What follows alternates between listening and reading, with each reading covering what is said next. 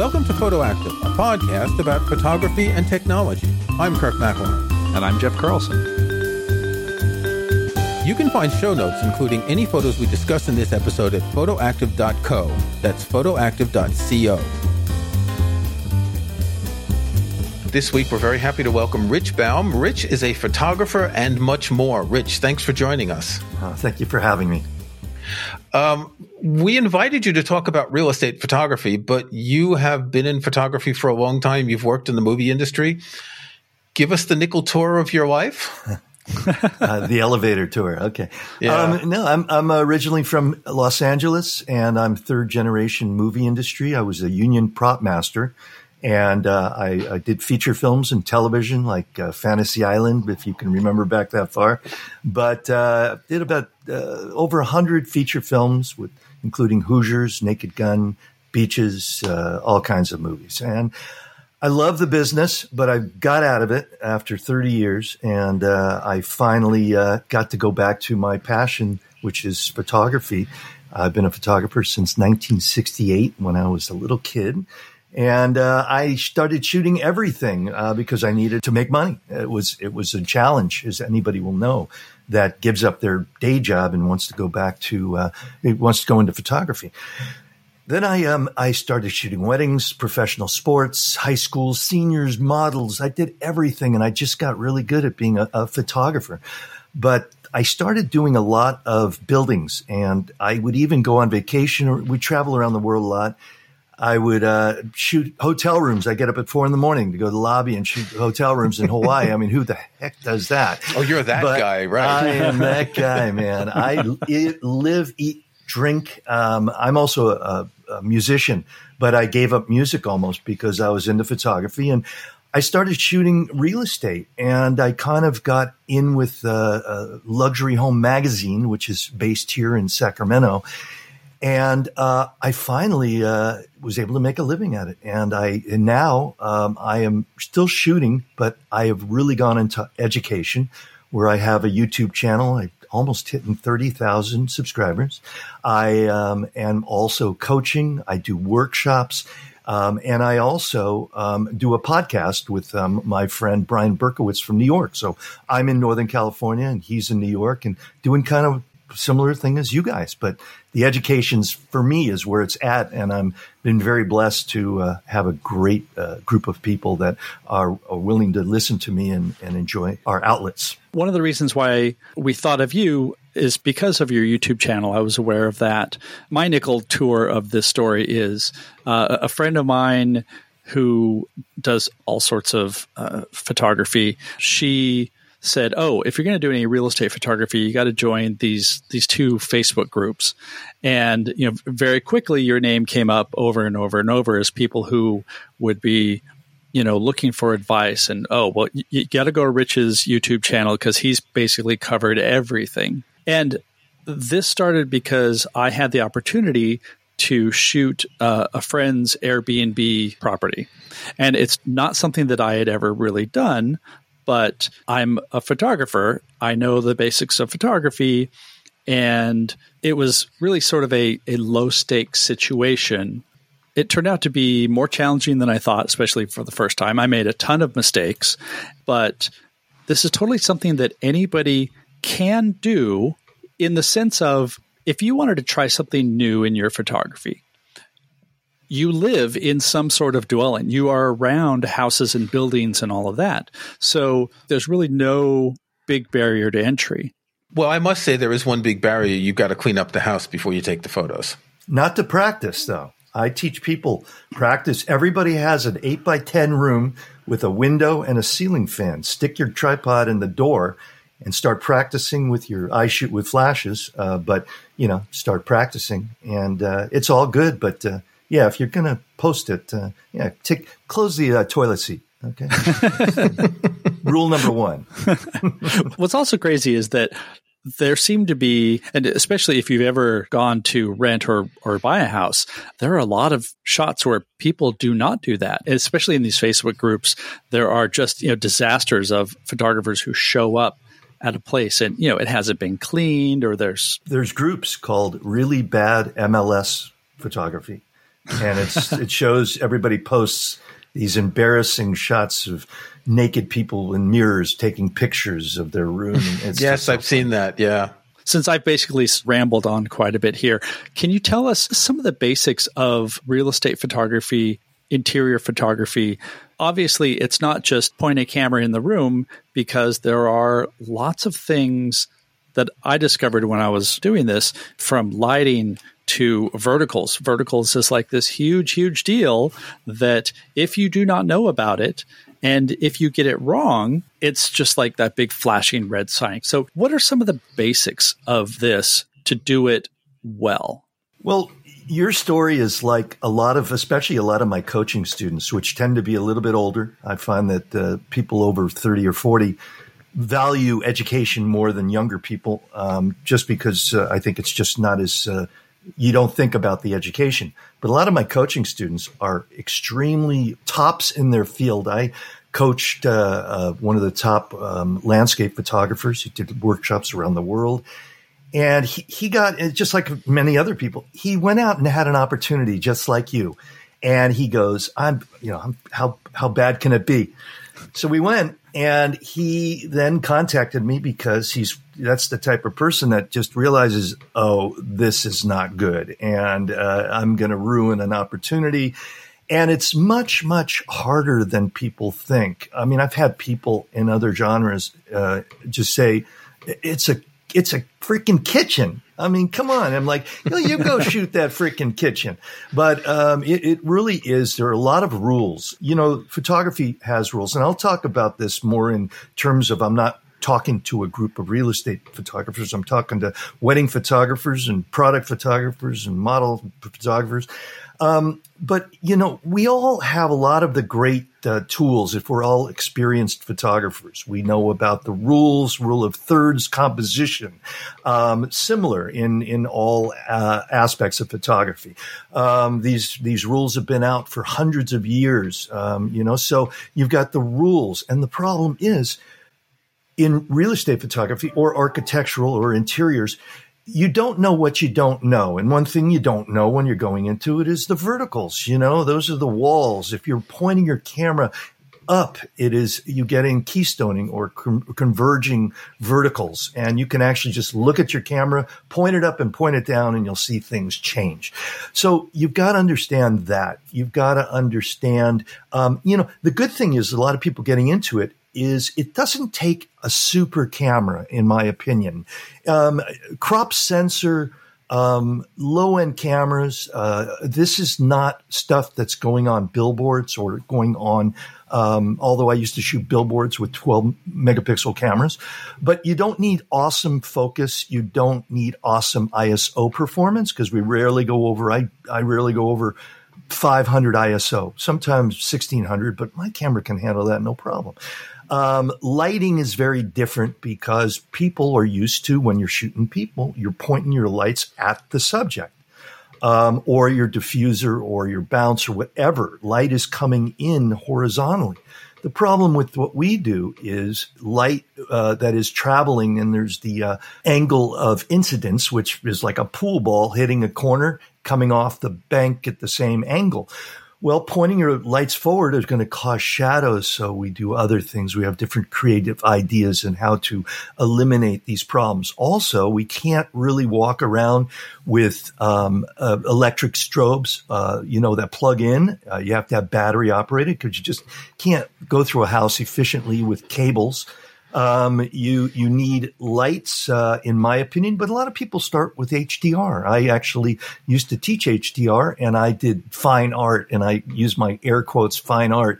It, it kind of looked, uh, there's a, uh, there's a term called, uh, I hope this is okay to say, it's a term called clown vomit, or, uh, oh, it looks just like Kincaid, it, you know, that really equates to, it looks like garbage, and the colors are, because very important also, verticals, and you got to get the right colors. And sometimes recreating colors, if you're using available light or ambient light, is subject to all of the things we know, uh, color temperatures, which are uh, tungsten is warm, orange, you get those orange lights, and then you get the blue from the sunlight, and then you've got the mixed lighting. So you got to learn how to deal with all that. So we're dealing with Lightroom, we're dealing with Photoshop, And I think that it's a lot of people, I kind of feel like the whole business is getting saturated, uh, especially now with YouTube. I'm guilty of teaching people, and everybody can have access. And so many people are going, well, you know, the wedding wedding industry is, that's tougher to shoot weddings. And I will disagree sometimes because I shoot hundreds of weddings. But I find that a lot of people are really uh, just uh, going, you know what, I'm going to check out real estate photography. There you go. So it's it's there. It's accessible. People like me can teach you for free, but uh, I think it's a lot more difficult than than people think. That was the case that I ran into. I don't think that I was uh, as immodest to think, oh, I have a camera and I've shot photos for years, so this will be a snap. I think a lot of people will come to it and say, okay, this seems like a very structured, regimented thing. You get a picture of every room. You get a picture of the outside of the house. You lock down your camera and you point it in the right direction and you use long exposures. Like, we don't have to worry about fast shutter speeds and, and moving the camera. So that seems like it's sort of easy. Well, Jeff, you've, you've got a lot of good points. I mean, um, it, it really appears to be simple, and it really isn't that hard. And, and I, that's one thing I'm known as saying. Is if I can do it, you can do it. And I'm not doing, I'm not this magical photographer. I'm a good photographer. I could certainly be better. I teach people that I will never master any part of photography. Um, I know that, and I don't expect it, but I still try every day. Real estate photography, similar. Uh, I think you're going to uh, go in with uh, not knowing. I, you know, you you don't know what you don't know. So you're going to go in and you're going to do what you like. Hopefully you've done your research. You've looked at M L S shoots. You, you've joined a group. You, you have seen what, uh, oh, I like this, or, oh, I don't like that. And the thing, I think most people going into it, it's very similar to when you're learning to shoot models, people's weddings. Uh, at the beginning, we're all just shooting settings. We're shooting equipment. We're not shooting people at the beginning. We're not connecting with our subject. Once you do connect with your subject, in like a wedding, I now go to a wedding. I've got it dialed. I've got hundreds of weddings. I've got it dialed. I just go, and luckily I shoot at the same venues very often. I know what's going to work, and it gets a little boring sometimes, but it's fun. Boring's fun sometimes. But I go now and I connect with my subject. And shooting a house, shooting a room is similar. You got to remember, you, there's many things. You've got to really think of, what are we selling? What are we doing? You've got to think of flow. You've got to think of, what is this person on the uh, computer on the other end? What are they going to see? And what's going to let them go from most listings, they're lasting one or two seconds on an M L S listing. They go on to the next house and the next house. If we can have them stop for thirty seconds, we may actually have a person that wants to come see your house. So it's all about the images. Now it's especially about the images. But what are we selling? What are we shooting? You know, I always say you don't have to show the whole couch because we know the other half is there. You don't have to show the toilet, we, but sometimes you got to show the toilet. But what are the value points of this house? Does it have a wonderful view? Then do you have to capture the view? The, the view, exposing a view is very difficult. And it is, uh, you know, we're dealing with dynamic range inside and outside. So there are all these things, but it's really, once you start really understanding what you're doing and getting a handle, then you're actually doing things like dealing with composition. Uh, you know, most people going into it are not really thinking of composition. And once you start thinking of composition, rule of thirds, you're then going to start composing better images. So I've been looking through some of the photos on your website. Um, you have some extraordinary examples of big homes that I could never afford. Um, when I've looked for rentals, most of the photos are taken by the real estate agents with iPhones. Um, so, you know, bad lighting, skewed verticals, et cetera. But as I look at these photos, you know, obviously these are houses in the seven figures, I'm assuming. It looks to me that what you're trying to do is capture the character of a house. Um, now, I'm seeing a lot of isolated photos. I'm not seeing a whole series of individual houses. But what I notice is that these photos are aspirational, that you're trying to create photos so that the person looking at them can feel what it would be like to be there. Is that correct? Uh, very, very good. Uh, yeah, you nailed it. It's uh, really, it's several things. But one is, we're trying to give a person with no vision, vision to say your house could look like this. Um, that's why a lot of empty houses we stage, because when I say we, it's the realtor stages it.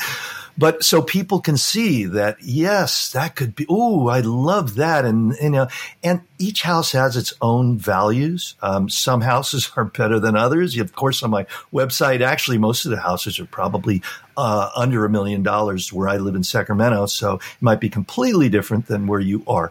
So, um, and that's also true of, of different, uh, you know, what people want to be looking at in different areas of the country. So what works for you in England may not work for me in California. Hmm. It's very different. But many things are similar. A lot of times you'll see listing photos that are silly wide, just cuckoo. And a lot of agents will say, oh, I want you to do shoot as wide as possible. I love an agent when they say, do you have a professional camera and a wide angle lens? And I'm like, yes, I do. Thank you. That's okay. I never bel- right. belittle uh, people, but I think it's really important to be appropriate. You don't want to go too wide. Sometimes some photographers only yeah. show two walls. Now you might look at a room. Some rooms you can actually shoot four walls. So it depends. And I have extremely, I mean, I have a lens that's a twelve to twenty-four on a full frame. And, you know, uh, it's not terrible distortion, but it adds that stretching. I mean, there's certain um, things that we deal with, uh, perspective issues, and that's a big deal in this. It's not only verticals, it's perspectives. But then you're adjusting the perspective in post, right? Because none of your photos look like that exaggerated wide angle real estate listing view. Well, I don't shoot anything, usually anything wider than sixteen millimeters in a full frame. And I think that that's really wide too. And when I'm shooting designer or architectural or new homes, I'm, I'm usually not shooting much wider than twenty-four millimeters. But here's, when you're in real estate, if you're thinking about getting into it, you got to have at least sixteen to thirty-five. You, you don't want to, you know, on a full frame. Uh, you, you know, anything in the twenty, twenty-four is going to work sometimes, but it's not going to give you the, the, uh, leeway, um, the flexibility when you're coming into some situations. Uh, some situations I want to go wider. If I have a teeny backyard, I don't want to make it look different. Uh, the worst thing is, is a person looks at the listing, comes and sees it. And I call it at the aha moment. If an owner or an agent goes, is this going to look good? I said, well, come here a second. And I walk him and I sit, stand outside the door with them. I open the door. I say, take a foot in.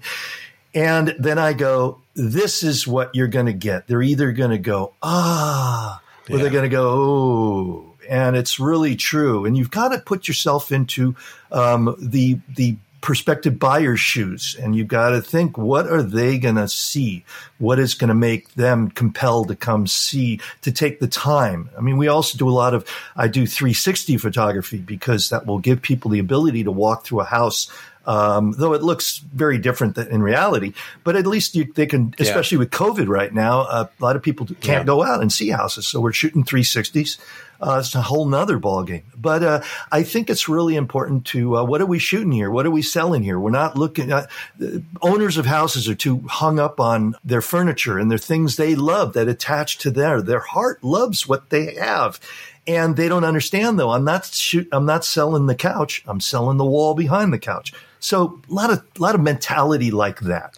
So there's two points I notice in all of these photos. Again, we'll link to um, your website in the show notes, and all of the photos that I'm seeing in the residential um, portfolio. Uh, in every photo, every single light is on. And I assume that's just a standard technique because you want as much light as possible because there are always dark spots in houses. The second is it looks like you've done a lot of set design in these photos. Well, let me let me address your first comment. Um, I what is on my website is possibly most of these images are three years old, four years old. Um, I have been very guilty, as we all are, on updating our websites. I actually, my Instagram is is much more um, updated. It is a little different looking than the M L S because it's more ge- geared towards design photography. But as far as putting lights on, some agents like lights on, most do. Some people don't want the lights on. The lights actually have very little to do with my lighting that I need for my photography. It's giving me more ambient ambiance lighting. Yeah. It is, uh, if you have a wonderful fixture, um, you know, you want to show the light on there. Now, a lot of people are in the camp where they don't want lights on. And I'm, I'm in the middle camp because sometimes I have lights on, sometimes I have lights off. Um, and sometimes I want the lights, I have to shoot with the lights off and on because I'm then eliminating the color cast from these lights. Right. But it's very important, first of all, to get, I have a YouTube video I recently did called Clarification of Expectations. How you, and this is, this is true in weddings and in any kind of photography, your client and you have to be on the same page. So does your client really want super wide? Or do they want more narrow? Does your client want lights on or lights off? One thing I've really uh, excelled at is I know how to talk to agents. I know how to talk to people. I when they hear me talk, I come up with either a lot of truth or a lot of B S, but I come up with stuff. And sometimes the B S is there to make my life easier, and that comes from the movie industry. Yeah. But I find that people usually let me do what I want because I've clarified with them, and I go, you know what? Do you want me to do this, or do you want me to just do what I do? And most people just let me do what I do. But as far as lights off, you know, you look at Architectural Digest, and, and that is ninety, probably ninety to one hundred percent lights off. So it's really a look. Um, I believe that sometimes even I'll, I'll just mask in a little bit of light. So it gives you the warmth uh, that the light fixture will, will have. But there is no rule that you have to do either. And some people might say so. If they say that, don't don't believe them. And as far as my experience in the movie industry, it is important to arrange furniture. When I was doing props on movies, part of my job as an on-set prop master or a set decorator or designer or a set dresser is to work with the camera operator and moving furniture a little bit here, a little bit there to compose a balanced image. And I'm guilty of moving a lot of things, and I'm not saying you should go out and shoot a house and move something. Now, you should also have two million dollars of liability insurance. Um, so, but those are things that you, you have to think about. And those are things that come after a while of doing it. After your first fifty or one hundred houses, uh, you start shooting differently. And after your one thousand, two thousand, three thousand houses, I shoot uh, five hundred houses a year. So, you know, you get wow. more experience. So, so that's actually a great point that I wanted to bring up because, um, again, going back to My, my one experience, I probably spent, you know, five or six hours shooting this tiny little spot, right? And we're just on audio here, but Rich is laughing because uh, I, I'm sure that you've been there. But like I said, there was a whole lot of, of, of problem solving. But the reality is, if you're going to do this as a business, there's no way you can take that amount of time. And I was surprised to read from other photographers, again, on these on these Facebook groups, they will maybe spend an hour, two hours at a location. Maybe they'll do five houses in a day or something. And there's just that business aspect of, you know, if you're going to do this, you need volume. You need to be working all the time. Whereas I think for a lot of our listeners who are just maybe casual photographers, you're like, I'm going to go and I'm going to spend three hours in nature and I'm just going to kind of point my camera at whatever looks really good. With real estate photography, there's discipline and there is marketing and all of those things that I think most photographers don't really think about because we're like, we're artists. And although you could definitely have art in real estate photography, it's going to be something that you have to be there and you have to show up and you have to do it a lot and be able to do it quickly because time is money. Yeah, and consistently. But, uh, you know, when, when you start out, uh, here's what to expect. If you're shooting H D R, the good thing about H D R, and that's high dynamic range photography, it's no lights, it's just bracketed. Um, shooting is very quick. It can be easily fifteen to thirty minutes if you have your flow, if you know what you're doing. Uh, your first shoot might take you forty-five minutes just to shoot without lights. Your first shoot with lights could take you two, three, four, five, six, seven, eight hours. Yes. Uh, that, but it, and the time will go down. And a lot of people uh, call upon me to coach them because, or go to my workshops, because that is really going to help. I mean, it's tremendous what it helps, but there are a lot of tricks. So, you know, and, and, and you can't sustain that. And I'm lucky. I can spend as long as I want because I just, I don't shoot five hundred houses anymore, but I, I just get to spend, yesterday I spent two hours shooting a house. I normally take on uh, fifty minutes to an hour and fifteen minutes. And that is a uh, twenty-five, thirty-five hundred square foot house. And I'm delivering forty images. Um, editing is going to take, the problem with H D R is to get the colors right. I had to give up H D R because I just couldn't get, get the colors right. And it'll be, our, and a lot of people are outsourcing now overseas. So outsourcing their editing. So, you know, you've got to really figure out how long it's going to take. And the editing for H D R could easily take four or five hours to edit. So you're, you're, you're, you're taking longer to shoot with lights, but it's going to be quicker editing. And H D R, it's quicker shooting, but it's, and it never looks quite as good in my opinion, H D R. So it's really important to get your times down. And And that is something that just takes, as you said, repetitive uh, over and over and over again. And if you're a better photographer, a better person with lighting, I'm very good with lighting, so I can do it pretty quick. Um, but it still could take me a lot of time. Uh, editing, so when you're starting, you, you'll take two, three hours to shoot a house with lighting and everything. You'll go home, and I, I have some coaching students to say, oh, I got a great shoot, but it took me eight hours to edit. And I'm like, okay, but you know what? That's where it begins. And you can't look at it like a day, like a, uh, working at McDonald's going, oh, I'm, I might as well be working at McDonald's because I figured it out per hour. I'm making a dollar an hour and I'm having to pay for gear and I have to pay for this and that. Well, that time will change. And it, it's just something you have to look at as a lifestyle, a career is a future. And I love shooting uh, spaces now. I love shooting houses, uh, buildings, architecture.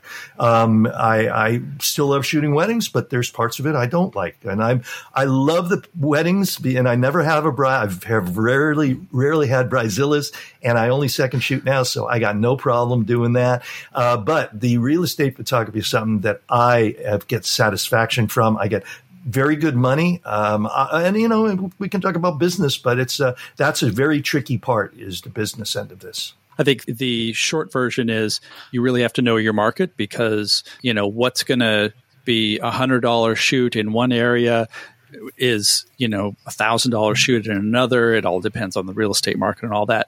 I'm really glad that you brought up the post-production because, again, the stuff that I did, of course, I spent way too much time working on it. But at the same time, none of that time was wasted because I learned a lot. And so the takeaway that I want to have for our listeners today is this is absolutely something that you can try out and you can try out without any consequence. Do it and see if you have a feel for it. See if you enjoy it. If it clicks for you, and I think this is the case with a lot of other types of photography, if it clicks for you, then you find that enjoyment. And I felt some of that, but not enough to actually like go start my own business doing doing real estate photography. Uh, but this is absolutely something that people can do. Try it in your own house. Yeah, as as I think I mentioned, um, everybody has an eight by ten bedroom. Go practice in your bedroom. Try to learn to um, shoot with lights. Try and, uh, d- you know, do compositions. And you don't even have to straighten up your bedroom. You can just uh, you can just have it a mess because these are going to – but it's very important to to get the concepts down and don't expect to just come right in uh, and, and knock it out of the park. But um, this is really something that, uh, you know, I urge people to – Uh, you know, self a plug for my YouTube channel, but my YouTube channel has everything you need that you can literally listen to and watch and then go out and practice in your house and make, start getting an idea that, well, because when you get an opportunity from an agent, you remember you only get that one opportunity and you're, you're really best to do some practicing, get feel pretty good. I mean, I used to go to open houses and I would sneak in with a camera and I'd uh, take uh, pictures from my portfolio uh, while the house was being shown. Uh, you know, you, you have uh, people walking through. I'd wait till they walk out of the shot and I'd shoot a shot handheld. Um, so it's definitely possible. Um, but you know what? It's very gear intensive, and it's unique gear. Uh, you know, it's similar to to um, a lot of other genres of photography, but it's very different also. And there's lots of ways of shooting. And I shoot composites. And if you're not familiar with composites, you got to learn how to do you think compositely. And how does this? How is this piece of the puzzle going to go with this piece of the puzzle? But, um, you know, my YouTube channel is a great way to go. There's a lot of great resources out there. There's uh, Facebook groups. I have several Facebook groups. Just go into Facebook and do a search in groups for real estate photography, and you'll find twenty groups, and ten of them are mine. But um, I, I, You've got I a monopoly. just, you, I telling you, dude, I've got so many groups. I don't even know what to do anymore. um, but it's something that helped me when I was trying to get my name out there. And it's all parlayed into uh, where I am today, and, and putting, uh, positioning myself to doing education for uh, most of my career. Now that I'm, I'm sixty-three, when I retire, I'm going to be doing education. I'm going to be shooting um, resorts around the world, uh, a lot of bartering. Uh, we're going to go travel, and uh, I'll I'll shoot for a, a week for a hotel and stay there for a couple of weeks. So a lot of opportunities. And there's also Airbnb. You can shoot um, for Airbnb clients. You can shoot for new homeowners. You can shoot um, businesses. You can shoot architectural. You can shoot all kinds of stuff. And uh, so this is, and those, all those genres are in very similar um, techniques and, and similar gear. And so y- there's a, a lot of things you can, you can go towards, and you can, you can make your own. I love what I do. I never feel I work a day in my life. And I am so blessed to have great clients and great listings. I also shoot pigs. I put a lot of lipstick on pigs, but those are the houses sometimes that need it the most. So, yeah. You know. Okay, Rich Baum, thank you very much for joining us. This has been really interesting. Um, links in the show notes to website, Facebook, YouTube, and everything. And Rich, thanks. My pleasure, guys. And I just uh, want to wish you well coming in this uh, very difficult times right now. Um, we're actually back to shooting, and, and uh, what a pleasure. Thank you so much. So thanks for the opportunity. Great. Thank you so much. Okay. It's time for our snapshots. What have you got, Jeff? So I'm going to do a follow-up snapshot. This shouldn't be too much of a surprise, really. After our interview with Rick LePage a few weeks ago, when we were talking about printing, uh, I, I went and did it. I bought a printer. I bought the Epson P six hundred, and it's it's a big printer. It's not like the super super duper. Um, I think the the largest size that it will print is I think thirteen by nineteen borderless. Uh, I haven't done anything otherwise like, known as A three in normal countries. In normal countries. Well, it is practical to have that A one, two, three, four system. So A three is twice the size of A four, which is roughly twice the size of letter. Listen, metric man. I will also admit that I haven't done a lot of printing with it yet, because uh, I honestly just haven't had the time to really dig in. And I, I should also point out, one of the reasons I got it was because they were basically clearing out their inventory to make room for the P seven hundred and P nine hundred, which is the larger size one. So I was able to get a good deal on it. And actually, I don't even know that they are available now. They probably are. But I don't have a whole lot to report other than I got it. I've made some prints. I've jumped in, and definitely go revisit our episode with Rick LePage, because it's opening my eyes. Again, not a surprise based on what we were talking about, but opening my eyes to the idea of, okay, I'm going to make prints of what I am shooting and look at it in this different way rather than the fleeting Instagram screen, what have you. So, yeah, maybe we'll talk more about Jeff's printing adventures. But I, I, I think that would be a good idea it. that we come back in a few months when you've had some time to play with it. So for me to get the P seven hundred here is almost seven hundred pounds. Yeah. They, you never get the, these big rebates on printers here in the U K. Um, that's a lot of money. I am still really tempted. Um, but given the economics of the current situation in the world today, it's it's really a luxury. It's not going to earn me any money, but I am really tempted. And so I keep it in my shopping cart on Amazon. And if all of a sudden accidentally it drops to like three hundred pounds, um, I'll definitely order it. Yeah, definitely. What do you have this week? I have a new book. Um, my favorite photographer, Michael Kenna, has a new book called Buddha. And it is a book of, as you can probably figure out, photographs of Buddhas, Buddha no. statues around the world. But not just. Um, he explains how he got interested in uh, – Michael Kenna's shot a lot in Japan and Asian countries. And he explains how he got interested in, in shooting Buddhas. Um, and – The book is broken up by country: Japan, China, Cambodia, Afghanistan, uh, et cetera.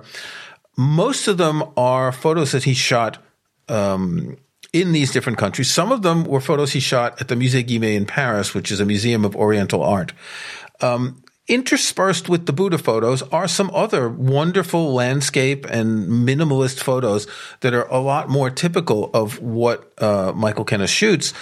Um, When we talked to Michael Kenna last year, we talked about the fact that he doesn't really shoot people, um, but he did release a book of nudes just about that time last year called Rafu. And when I'm looking at this book, some of them are just, you know, they're photos of statues, but some of them are photos shot like portraits uh, with really – with interesting angles, with um, – there's one that I really like, a, a standing Buddha with a, a certain hand position with a depth of field Um, where the hand is in focus and the rest isn't.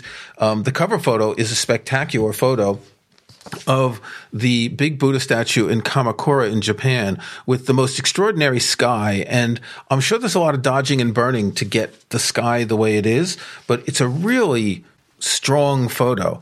Um, We're going to have Michael on in one or two episodes to talk about this. And I, I kind of, I'm really interested to hear how he approached shooting these photos as were they shot as portraits. Um, if you like this kind of photography, uh, it's a wonderful book. If you're interested in Buddhist iconography, it's very interesting because it has Buddhist statues from around the world. And as I said, it's got a whole bunch of other landscape and minimalist photos interspersed throughout. It sounds like a really good opportunity to deal with an excitable photo subject. Hard to get him to sit down and stay in one place. Well, you know what I think is probably more difficult is he was shooting a lot of these in temples uh, around the world is to get no other people in the frame when you're shooting. Oh, yeah. yeah. These are not – these are not – the statues that are hidden. These are statues that, uh, in fact, in, on many of the statues, you can see little offerings that people have, have put flowers and other things around them. So there's sure. probably a lot of people going around. I know from having seen photos of the Kamakura Buddha statue, um, that there's definitely a lot of people that visit. It's quite a tall statue. I would assume that he found the time late at night or late late in the day, early in the morning or whatever um, to make sure there's no people. But there are no people in the photos. There are no live people in any of the photos.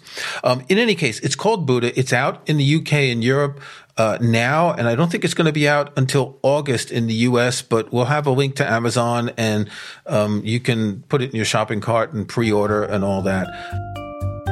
Until next time. Thank you so much, everybody. Thanks for listening to Photoactive. You can find show notes, including any photos we discuss in this episode, at photoactive dot co. That's photoactive dot co. We couldn't afford the M. You can join our Facebook group at facebook.com slash groups slash photoactivecast. That's photoactivecast in one word. You can subscribe to Photoactive in your favorite podcast app or on Apple Podcasts. See the links on our website. And think about leaving us a rating or review in iTunes or in your podcast app.